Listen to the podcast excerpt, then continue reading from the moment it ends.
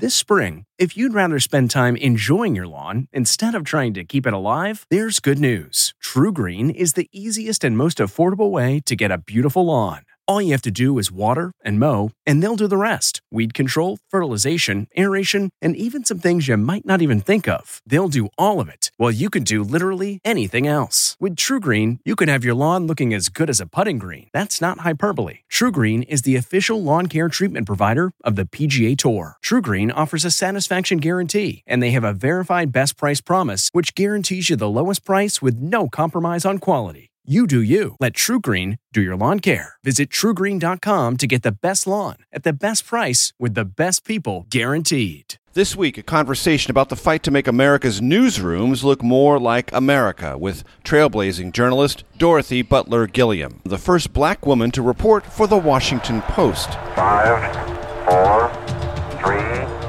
two, one, zero, ignition. Major Garrett, yes, CBS, yes, hi. Ladies and gentlemen, Please welcome Major Garrett. from the nation's capital, Major, fantastic. it's The Takeout. Major.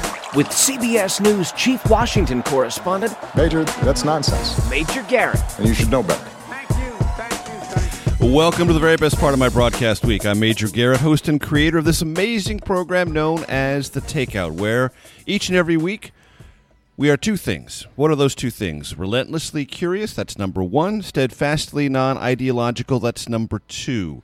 Wide range of voices heard every single week at this program known as The Takeout, always built around a meal. Why do I do that? because I fundamentally believe every conversation is better when had around a meal, particularly in this city of Washington where I do most of my work. There's a real A type personality in Washington, and having a meal, having a conversation around a meal brings everyone down a notch or two. And that's why we do it. We thank you for finding this show, however you found it, on more than 50 radio stations around the country, on CBSN, and on podcast platforms across the nation and across the globe. Thanks for joining us. It's not that often that on this show I get to meet a living legend. I get to do that today. Her name is Dorothy Butler Gilliam. Uh, she's a legend in journalism, not only in the city of Washington, but in the industry writ large. And we're talking about her book, Trailblazer, and her career in journalism. First African American woman to be employed at the Washington Post. That happened in 1961. Dorothy, it's great to meet you. Thanks for joining us. Thank you, Major. It's really good to be here. So we're at Kith and Kin, which is a relatively new restaurant here in Washington D.C. on the waterfront on the Wharf Street. Uh, Kith and Kin means friends and family. Um, this is a Caribbean-inspired restaurant. We're going to be ordering lunch here in a second. Edgar will be approaching the table. I already know what I want. I'm looking at a jerk chicken. It's going to be great. So that'll be working in the show as we always do it. Dorothy, with your indulgence, I want to read something very early in the book uh, and get you to talk about it because it launches not only the book but your feeling as you started your professional career in something I saw on page one or two, the white press. We'll get into that in a second because I've been a journalist my whole life. I never thought about working in the white press, but I do now. We'll get to that in a second. But I want to read from page four. In September 1961, I went to work at the Washington Post. As I entered the huge building at 1513 L Street Northwest on my first day, the memory of my Columbia University professor John Hohenberg, who had told me, You've got so many handicaps, you'll probably make it, prompted a tiny roar inside me. He had been referring to my race and gender. My very person, separate from my abilities, could hamper my probability of success. Talk to me about that feeling. That feeling was like uh, I was uh, entering a profession with uh, two weights, two invisible weights to many people. One weight was called race, and one weight was called gender. And uh, I was about to dive into a sea of white men, and I wasn't sure I could swim. And part of the reason I wasn't sure I could swim, of course, was because uh, of the times in 1961. Uh, the civil rights movement was was in in full swing and beginning to change America, but But re- certainly not legally and not in custom or in absolutely day to day interaction. Absolutely. In fact, this was before the Civil Rights Movement, before the, the Public Accommodations Act, before the women's movement. And uh, so to enter the Washington Post as the first black woman reporter uh, was uh, quite a challenge. Uh, the other factor was that the city of Washington was also deeply segregated, and uh, uh, there was, you know, very little interaction socially among blacks and whites. Remember, there, you know, restaurants were segregated, houses were segregated. If I remember correctly from the book, there were two places near the Washington Post where you worked where you could be seated, and the rest were basically off limits to you. uh, th- there was a, a cafeteria called Scholl's Cap- Cafeteria that had been opened by some very progressive people, and uh, you know where I knew that we could I could be served and and be comfortable. But uh, most of the restaurants, you know, at that point, uh, it's possible if I entered with a white person, maybe they might have, you know, grudgingly let me in. But that that was a, a real issue. So let's just break this down, folks. It's a segregated city, Washington, D.C., the nation's capital. It's hard for you to get a meal. It's also hard for you to catch a cab. Yes. Uh, one of the things about journalism, of course, is that daily journalism, as we uh, uh, practiced it at that point, was so, uh, uh, time was such, of such importance. Uh, you got your assignment in the morning, went out to get the story, you had to get back in and get it written on deadline, and uh, there was no, no leeway there. No. Uh, so you miss deadline, it's a big problem. Absolutely, and you will not be hired for very long. Right. So You'll either be reassigned or fired. Exactly, and so when I would go out on the on the corner and try to hail a taxi, uh, these were long before the days of Lyft and Uber, and et cetera. You know, the, um, it was just so hard, and uh, uh, they would sometimes a cab cab driver would uh, kind of wouldn't be sure, and he'd come and he'd see my dark brown face, and he would hit the accelerator. And this was And- also a racial thing. Oh, very definitely Cab drivers were white. most almost all the cab drivers were white, and uh, and this was also a time when there were not that many uh, uh, people of color even working in downtown Washington. Uh, so, just uh, dealing with the issue of, of functioning as a journalist, you know, getting taxicabs, getting back on time. All of those things was, were very, very challenging. With your indulgence, let me read from page eight about this very topic. I never told my editors about these snubs and slights because race was not discussed in the workplace.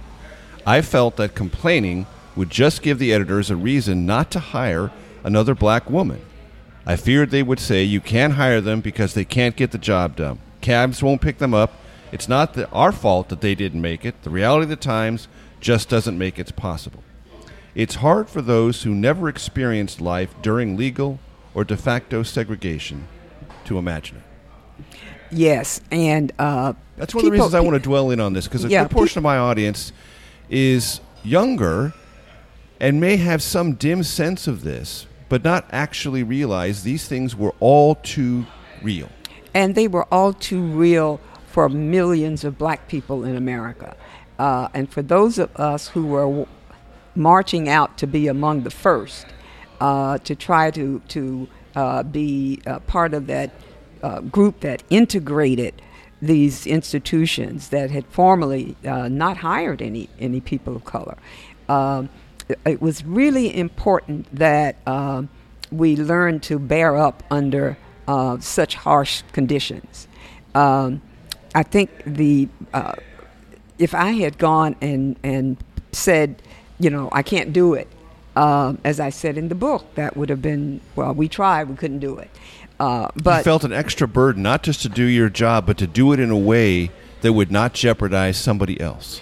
the people who I knew would come behind us. And part of that had been the African American culture, that to remember that uh, you know, as as an oppressed people, it was really important for us to uh, uh, when we opened door, the door for us to leave it open for somebody else, and that's part of the way that. The, the progress that was made under such difficult circumstances was made. So uh, one of the things that uh, was hardest for me, and people ask me, "What what did you? How did you stand it? You know, how how could you just uh, tolerate that kind of?" Uh, and these are you know white people, and you know, I said I think part of my strength, my inner strength, really came from the black religious experience. My dad was a minister. Uh, it was I, I had uh, grown up in an atmosphere totally segregated because I had grew up in the segregated South, and uh, I never went to school with white people or had any interaction. So um, uh, one of the things that I always said was uh, I was always taught that uh, I had to define myself, and I wasn't what other people said I was. That's the voice of Dory, Dorothy Butler Gilliam, our special guest. We're going to talk about her book, Trailblazer, and her life in American journalism here in Washington. We're at Kith and Kin. I'm Major Garrett, back for segment two in just a moment.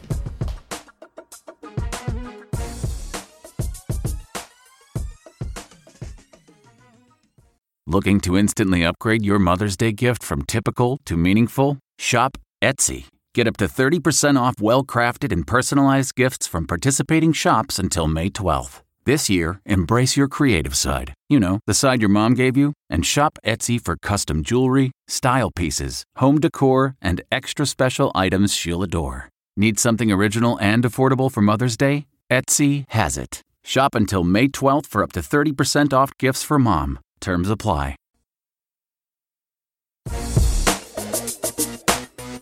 From CBS News, this is The Takeout with Major Garrett. Welcome back. We're at Kith and Kin in the waterfront of Washington, D.C. Edgar's going to approach the table real quick. Uh, I will have, I'll skip the uh, small plates and go straight to the straight to the big plate because that's sort of the way I live. Uh, the jerk chicken for me will be great. And Dorothy? Uh, yes, I will have the uh, jollof rice, and for the first course, I'll have the uh, cucumber salad with avocado. Edgar, thank you so much. Thank you, Edgar. Uh, the post is a very big part of this book. But you had a previous career where you talked about, and made a reference to Columbia University. Tell my audience a little bit about your upbringing mm-hmm. and your early career in the black press. We'll talk mm-hmm. about that for a mm-hmm. second. Yes, as I had mentioned before, I have grew up in the in, as a minister's daughter, and in a situation where you know I, I just felt very loved by the the people I was surrounded with, and that gave me a lot of inner strength. Um, I didn't really set out to be a journalist. A- After I finished high school, I was thinking about being a children's lawyer. I wanted to be an advocate for children, but uh, I got a job, a part-time job in the at the weekly black newspaper called the Louisville Defender, and that job was to take, uh, you know, be the secretary for the editor. And one day he came up to me and he said, uh, "The society editor is ill, so I'm going to send you out to do a story." Well, I was shocked, but I took the dare. Right. And uh, it was the first step in really learning that journalism was a profession that really showed me new and different worlds. Uh, and this was not going to, uh, you know, if I could really be a journalist, uh, I would not end up doing the same thing every day. Right. Uh, It's one of the great things about this work. Exactly. And so, for the as the quote society editor of this black newspaper, uh, you know, I learned that, that we had a small black middle class in Louisville, Kentucky. Uh, they certainly lived a lot more elegantly than we did. Uh, in terms of, you know, they had Waterford China and they had, you know, very uh, uh, uh, nice parties and things that the society editor covered. And uh, I didn't want what they had, but I I wanted to be able to continue to experience these new worlds See throughout my different life. worlds, yeah. And that is what journalism has done for me. But the black press um, has been around for uh, hundreds of years. And in fact, uh, uh, during all the er- periods of uh, segregation, uh, I think even uh, some uh, black uh, press people were working. Uh, even while some others were enslaved people, so uh, there's a uh, always And the voice of the community. Uh, the voice of the community and, and an advocacy press. Um, and uh, so I was I was very uh, interested, and I decided I needed to go away to get trained as a journalist. When I graduated, uh, I tried to get a job at the white newspaper in Louisville, and I was definitely not uh, encouraged. But one of the things that you learn to know, I think, as an African American in this country is when you're being encouraged and when you're being discouraged. And so I got a letter from them saying, well, we don't have any other places at the Louisville Times or the Louisville Courier Journal, and we don't have any internships available. You know, we've already filled those with students from Indiana University. So I said, I've got to get a job. And I found a job in Memphis, Tennessee, again at the Weekly Black Press. And it turned out to be advantageous in many ways. Uh, these the editors and people who worked in these newspapers were often very experienced, and the person with whom I worked uh, was a man named Alex Wilson, and he was uh, he covered a lot of the civil rights st- uh, events in the South. So I'm in Memphis. I'm I'm just as a beginning reporter, right. 20 years old, and uh, he said, "Well, I'm going to go over and cover the integration of, of Central High School." and you stay in the office and you know if anything you know write any stories that come up central high school in uh, little rock arkansas. This is among the most seminal moments in the struggle for civil rights in our country. Absolutely. And he goes to cover it and you stay behind and then what happened what happened is he was beaten by a mob yes. a white mob that surrounded the school because i think they thought he was a, one of the parents of the children. And um, so they were walking up to the school to write the story, and they were chased by this mob. And uh, my boss, Mr. Wilson, said, uh, uh, I'm not going to run. He just refused to run. And so he was jumped on, he was beaten. Uh, he, uh, one of the people yelled out at him, Run, damn you, run. And he just refused to run, and they, uh, they knocked him down. so he was really seriously hurt. And when I re- saw it, in the, I was back in the office and I saw a little black TV, black and white TV said, you know, this had happened and then this black reporter had been hit. So I went to Little Rock. And that's what reporters do. You right. know, we just go you where go the story. we go for the story. And uh, so I was able to help do some coverage. I mean, I didn't have the experience that he had to really cover it. And he really refused to go uh, and stay in the hospital. I think he went to an emergency room somewhere, but uh, basically uh, he he never really recovered from those from that beating and. Uh, about four, four, four years, five later, years later, he, he died. died. Died prematurely, for he sure. Died prematurely, right? Uh, so that, but the uh, from a selfish perspective, at least I getting to go to Little Rock was in, was important because uh, not only did I see the action, not only was I able to, you know, capture what was going on, but I also met so many of these black reporters who had been covering civil rights for years. Uh, they they had gone through so much uh, to go behind the cotton curtain and tell what was really going on in the South. And and you have to remember, uh, Major, that uh, uh, white daily newspapers were not sending uh, their reporters in the South right. to, to report what was going on. I mean, it would have it would be an unusual case like the murder of Emmett Till in 1955 uh, that would you know attract the attention. But I think the the first time white n- newspapers paid much attention to to black people per se, except in the case of some heinous crime, was after the 1954 school desegregation. And I want to pick up on that, Dorothy, because from your book, again, let me read. This is uh, page 52 from Trailblazer. Talks about some of the things you just mentioned. Black journalists shared all the problems of white reporters as a largely northern antagonistic press confronting fiercely hostile white populations. But in addition, we faced the actual circumstances of segregation. We could not check into a hotel, eat in restaurants, use public restrooms, or drink from water fountains as the white journalists did. At highly covered civil rights trials, such as that for the murder of Emmett Till, ample space was set up for white reporters, while the Negro press table was a folding card table not large enough to accommodate the black reporters. So even, uh, you know, professional black journalists who had uh, credentials, experience, careers, and, right, were were subjected to uh, you know all of the horrors of segregation. And I think when I felt it most keenly was when uh, after I went to the Washington Post in 1961, I was assigned as one of the team of white of reporters going to cover the integration of the University of Mississippi uh, in 1962. And when I got there, uh, you know, I, I couldn't go to a hotel. Uh, because I knew there were no hotels for blacks, and so uh, I was with this photographer that I had uh, hired on a per diem basis, and um, he said, "Well, let's go to some of the funeral homes and see if they know of some person who might have an extra bed where you can sleep tonight." And um, when we got to the funeral home, uh, and you have to remember that anarchy is breaking out uh, on the campus of the University of Mississippi.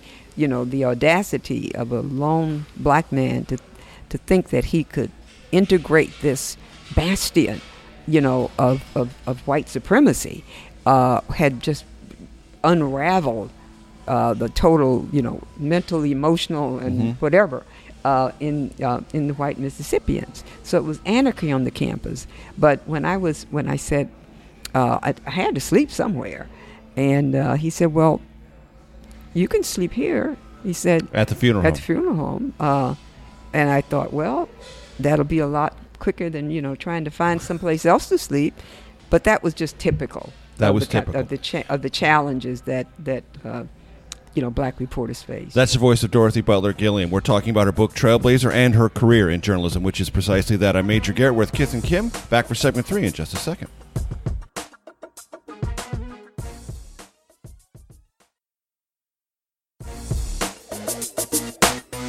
From CBS News, this is The Takeout with Major Garrett. Our special guest is Dorothy Butler Gilliam. She covered that sweltering oppression and injustice as a reporter for the Washington Post when James Meredith integrated the University of Mississippi. Uh, help our audience, and you began to do this, understand how big an event that was and how much Mississippi was a symbol of resistance to it. Yeah. Yes, uh, Mississippi was such a symbol of uh, and reality of the of the uh, existence of uh, segregation that it became the model for apartheid in South Africa, where and we know that in South Africa for so many many many years and decades, uh, the the uh, the white minority ruled the white majority. The Um, black majority. Absolutely. Right. Sorry about that. Yeah. Uh, yes, the, the uh, white minority ruled the black majority under very, very harsh and horrible conditions. So uh, Mississippi was a place where, uh, you know, blacks didn't vote, uh, a place where um, uh, they, a black person could be killed and nothing could would happen to the white person who killed him. Um, the it was a, a state where um, the, the oppression was such that uh, you know the miracle was that that black people uh, uh, was were able to just live and to grow and to and to think and to be under that level of oppression uh, because um, you know they they it, it was a lynching state. And Uh, people uh, might think, well, okay, James Meredith got in. There was kind of a scuffle. No, it wasn't a scuffle. It wasn't a scuffle at all. No, 32,000 federal troops had to be deployed. Let, let me listen, Exactly. listen to that number again, ladies and 32,000 federal troops were deployed in America to enforce the law. Exactly. And uh, even during the, the whole process, uh, the, the federal government had, had uh, was dedicated to uh, making certain that the law was going to be enforced. And that meant that there were um, justices who accompanied uh, I guess Meredith was probably never left alone after he made that decision. Um, it was a time when you know you could you, you knew that there there were so many wrongs that needed to be righted, but that that you could uh, you know once the law was passed, once a federal law had been passed, there was such a, uh, a, a devotion Then it had to be enforced. on de- making certain that that law was enforced, So- and I think that's a really key point at this point. You've got to pass the law, then you got to enforce the law. Exactly. So I want to ask you a philosophical question. Uh, I've covered, I've been a reporter for nearly well more than thirty years. I've covered lots of big, big stories, huge stories, and there's a, a tremendous adrenaline rush. There's a great sense of responsibility, devotion to duty. All those things apply universally across journalism. Is one of the reasons we do this work because of all that adrenaline rush and the feeling you get from it. But you're in the middle of not only a great story, a massive story of national and international importance, but a story that is part of your experience in America. How did did did you feel a desire? Did you feel a need? Was there any sense that you had to separate yourself from that? Or you mentioned a moment ago the black press being an advocacy press. How did you fa- how did this factor into your human experience Well, as, uh, a, as an African American? Right. Um, you know, I think that there are certain things that you, uh, things were so uh, horrible that any person of any color observing it would have to write about what was happening yes. and would, would and would simply you know record what they were seeing. So um, I, I think there's there's never any doubt that you know uh, my objectivity or whatever would be in question there because uh, you know you were just writing you just wrote about what you saw Right. when you saw um, you know if I saw a mob of white people uh, jumping on my black boss you know you're just describing You describe it. Uh, when you when I knew that on the campus of University of Mississippi, two people had been killed the night before I arrived. One was a French journalist, and one was a like an innocent white bystander who came to check out what was happening.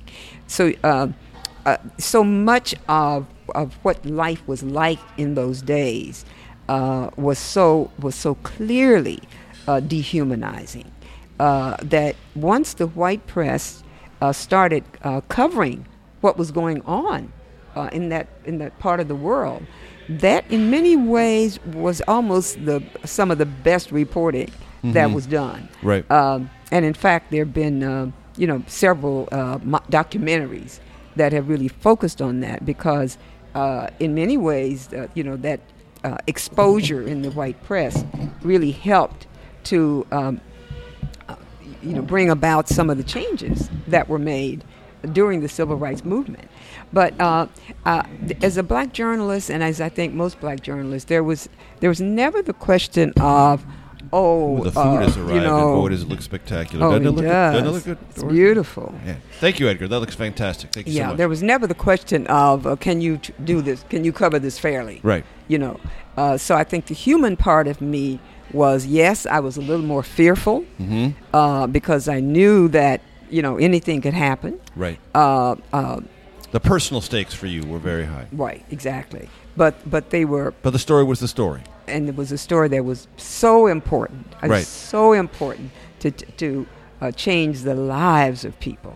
And And, to, uh, and to change the way this country thought about Exactly, itself. I want, I want to ask you about something you write about on page 69, which was um, a revelation you heard you learned of many, many years later. You made a reference to a gentleman who was a very accomplished freelance photographer named Ernest Withers, who was a, a significant help to you in these early travels in the mm-hmm. South. And I want to read directly from page 69. Mm-hmm. I was stunned when, in 2010, the Commercial Appeal, that's the Memphis newspaper, revealed that he, Ernest Withers, had been a paid FBI informant, mm-hmm. supplying information he had gleaned from his insider status as a photographer of the civil rights movement. I was devastated, deeply disappointed, furious even. That must have been so hard. It- and it- and what did that tell you? Did it tell you anything, or it, was it a one-off, or did it, it? How did it affect you? It it told me that uh, first of all, as you as I said, I was upset for days. You know, when you really uh, have trouble digesting something. Uh, but I think it, it it told me that he was a very flawed human being. Um, I think it. You know, I I'm sure he to be a freelance photographer in Memphis, Tennessee. You know, in the 50s and 60s was not paying him a lot of money. Mm-hmm. But you know the the fact that he would, and I'm sure he was being paid for this. Sure. Uh, that he would do that, and uh, and he had, and I think the thing that hurt me so much is that he had so much uh, inside access. You know, he could walk in, you know, into Martin Luther King's bedroom in a hotel, Mm-hmm. uh, and um, see what was going on. You know, Right. uh, so And it also spoke to how aggressive the FBI was about trying to find out what was going on. uh, that's another important point. J. Edgar Hoover was. Uh, The FBI uh, director at the time. yeah. Yes, was a person who was who had determined that uh, you know the civil rights movement, that this movement, this freedom movement on the part of, of, of Black Americans was uh, was you know an endanger was a danger to the larger society, and um, this uh, that meant that he could just you, unleash you know all of the all of the uh, the various things they had. Uh, and, and part of the, the, ways tool they had was to, to infiltrate it. exactly. I'm going to pick up on that in just a second. That's the voice of Dorothy Butler Gilliam. Our lunch has arrived. We're going to take a brief break and come back for segment four in just a second. Thanks. Like the show, love the show, need or want to vent, we understand. Let us know. Takeout podcast at cbsnews.com.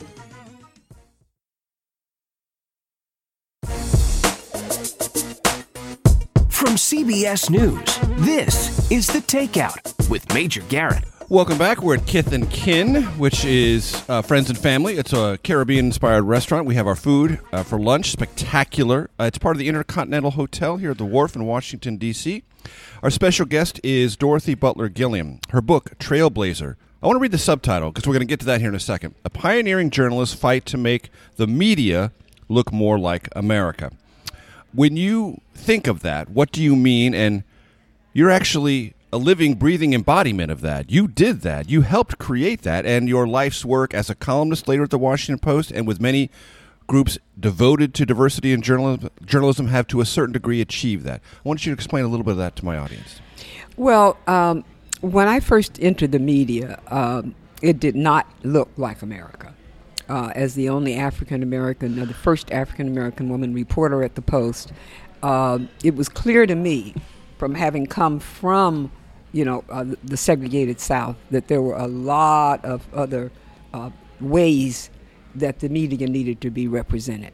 And so what I found is that for the for the daily media to truly be representative, it needs to have diversity. It needs to have people of of color uh, in various uh, positions in management.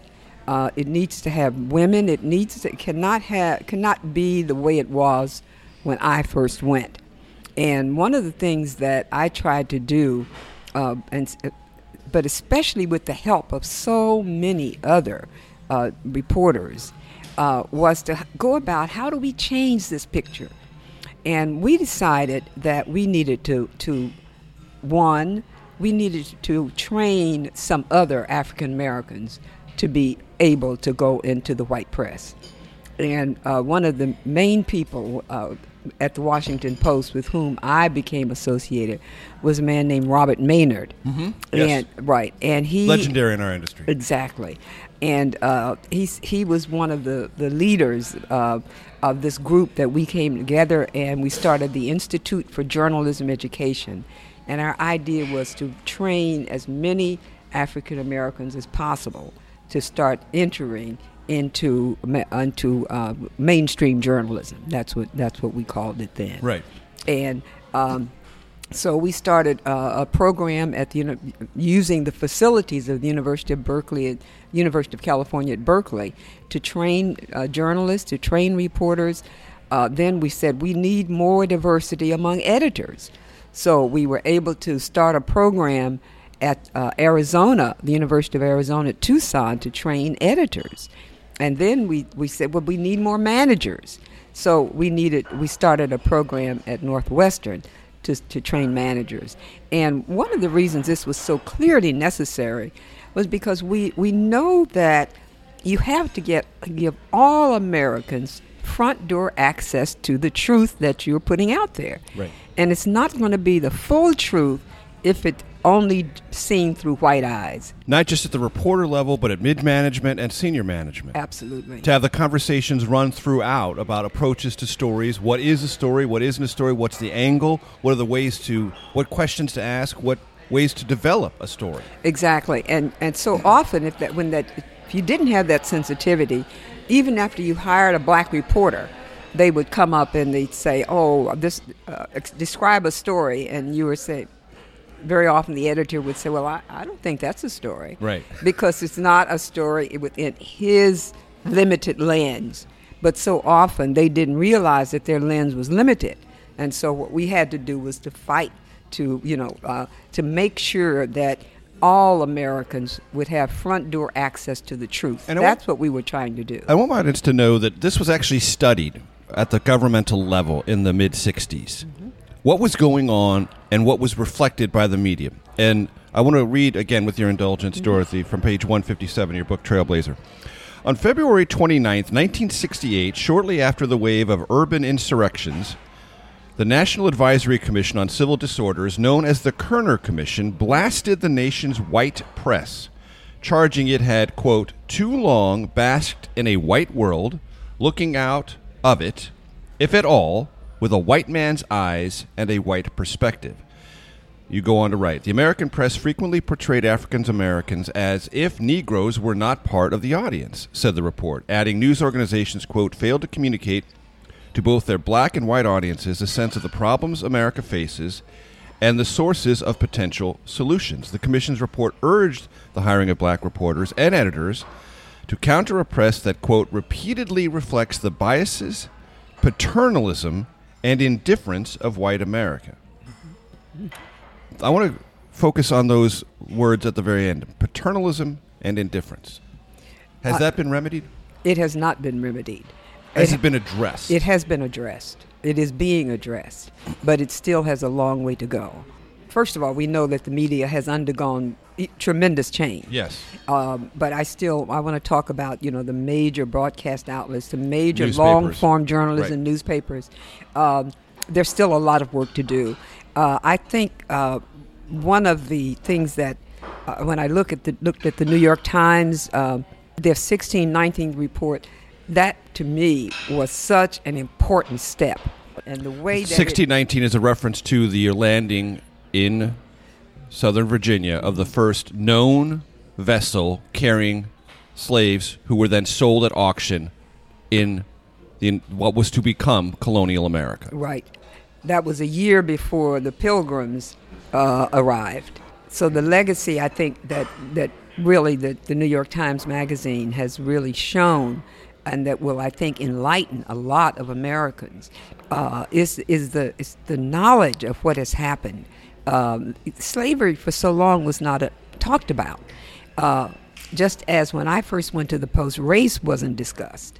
Um, these are these are um, essential facts for you know for, for Americans to know to truly understand something about who they are. This is a hard thing to do, but I'm going to. I got 45 seconds for those who would say to you, "But Dorothy, I didn't have any part of slavery. Why are you hassling me about it?" What would you say?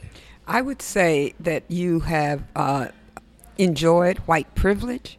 I would say that, that the white white supremacist, white Anglo-Saxon Protestant, you know, uh, mentality that has ruled this country from the beginning uh, has always given more privileges to whites and has also had a whole anti-black underpinning the underpinning in laws, the underpinning in policies.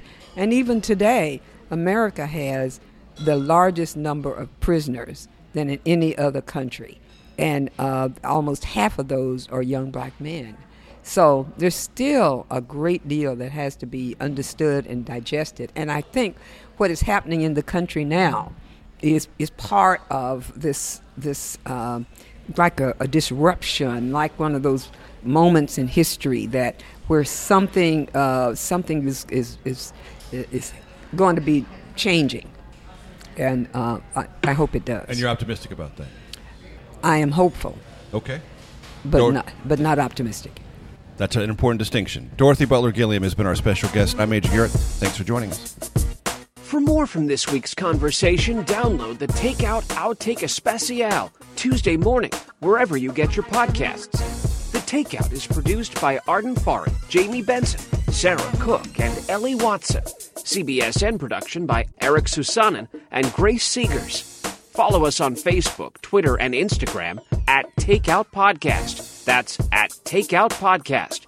And for more, visit takeoutpodcast.com. The Takeout is a production of CBS News Radio. Bye. Bye bye.